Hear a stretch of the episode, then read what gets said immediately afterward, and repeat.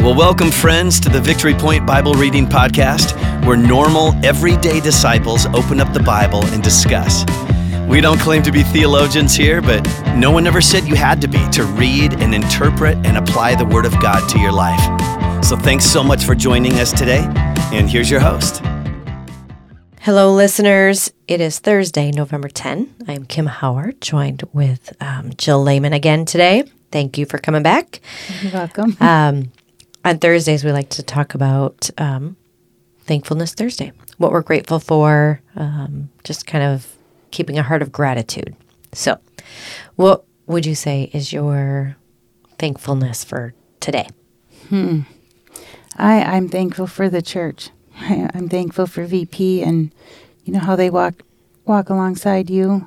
Um, just yeah, thankful for my family and the support system that I have, and and um, yeah, the great friends I have here, people that have helped me. Um, yeah, I couldn't couldn't do life without it. Yeah, you've had a lot of uh, curveballs thrown at you uh, in life. mm-hmm. And um, yeah, I'm glad to hear that Victory Point family, as you shared yesterday, to how, how they've stepped up, how they've helped you. Yeah. Um, and I know your family too as a support, but um, I just think, yeah, I'm thankful for Victory Point as well.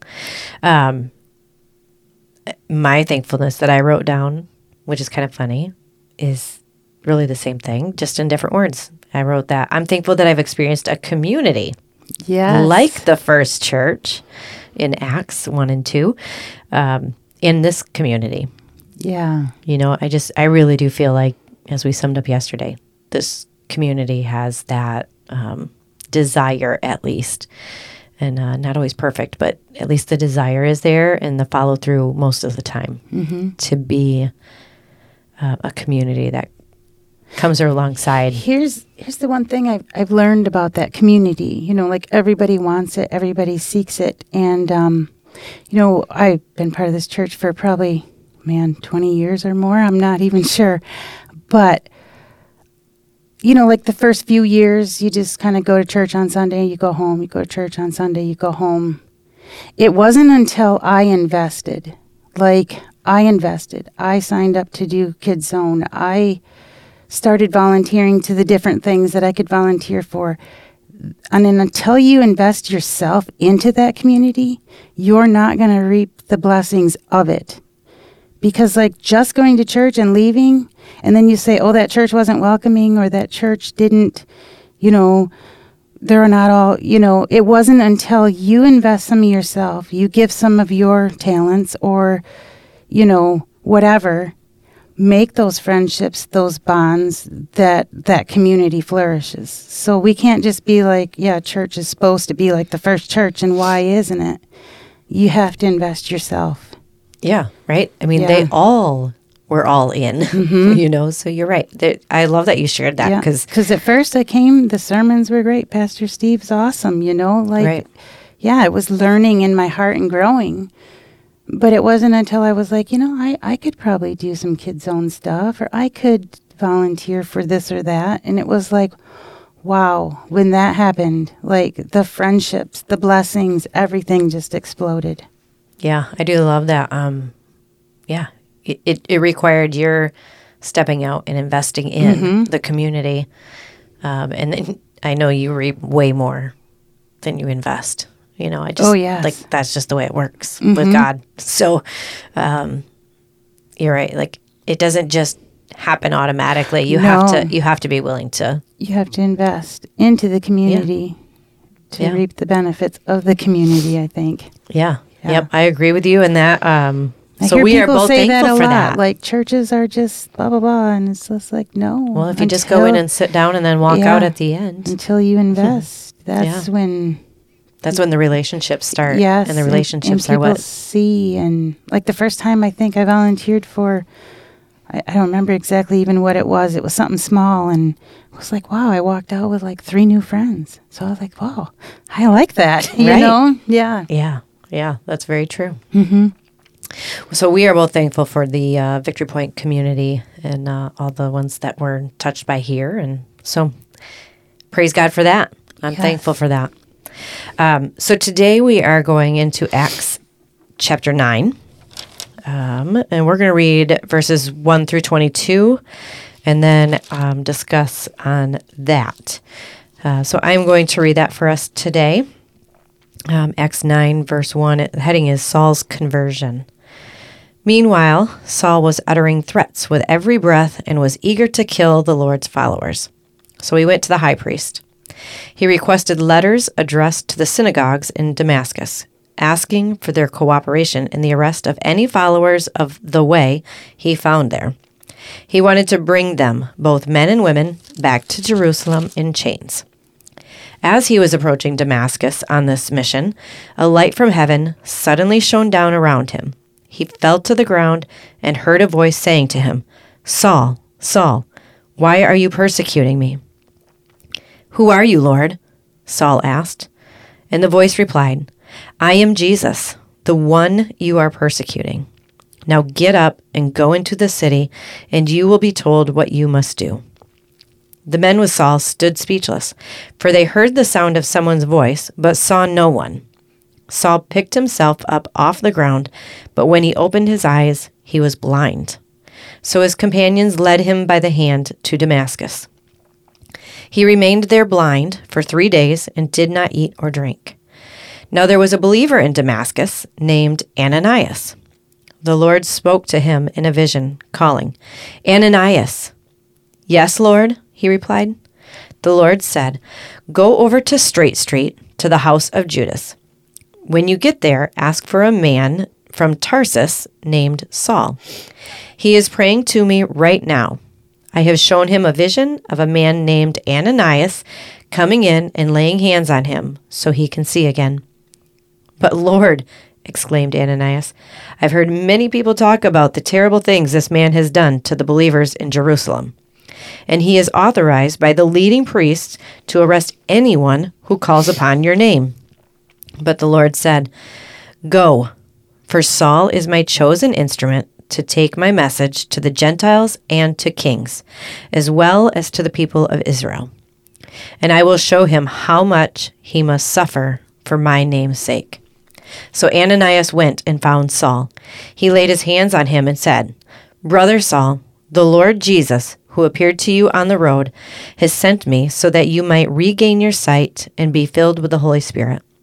Instantly, something like scales fell from Saul's eyes, and he regained his sight. Then he got up and was baptized. Afterward, he ate some food and regained his strength. Saul stayed with the believers in Damascus for a few days, and immediately he began preaching about Jesus in the synagogues, saying, He is indeed the Son of God. I think I'll actually end it right there. That was at verse 20. Um, so, as you read that and studied this section, what stood out to you about God in the story? Ananias.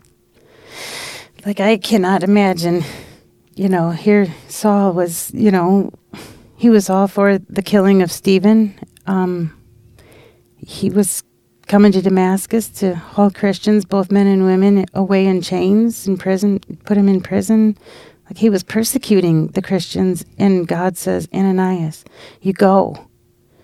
And, you know, of course, Ananias, being human, said, But Lord, you know, Are you crazy? are you crazy? This this this guy wants to haul me off in chains, but man, I, I can't I can't even imagine like Saul was the enemy and and Ananias he went, he listened. He he chose he chose to obey. Like he stands out to me as brave. Yeah, absolutely. Um, yeah, and how, like, to me, it was how God chose even the most suspect of characters, right? So he chooses Saul, of- Yeah. right? Like, of all people that God would choose, he chooses Saul to carry forth the message. And, but again, he, cho- he chooses Saul knowing what Saul's going to become Right. not who he was at the time. He knew Saul's heart would change. He knew that he would have that effect. And that So- he'd be willing to die. Yeah. Um, and what a powerful testimony Saul or Paul ends up having, right? And in Yeah. the entirety of the church um, and the gospel message carry forth. But um, I just found it so interesting. Like, okay, just like Ananias questioning God, like, are you crazy? Yeah. Like, this dude is going to kill us. You Yeah. want me to go talk to some guy who's going to kill us? Like, that's his purpose, God. You're sending me right there, right right to him. Yeah. You want me to touch him, lay my hands on him like Right. no. and then you intend to use this man to Yeah. further your kingdom and uh, like, like what you know like But even in that same sense, you know, Saul, you know, God is wanting to use him. I mean, yeah, blind or not, he, he could have said, No, God, and turned back to Jerusalem and said, No, nope, Right. not doing it. Nope. These people won't listen to me. They won't believe me. Look what I've done. right But he chose to. I mean, he knew it was going to change his career. It was going to change his life radically. Like, even, you know, he, he was brave too. Right. Like, that's i think he like just went. a real encounter Mm-hmm. right i think i've mentioned that one of the other days a real encounter with the real living god yeah.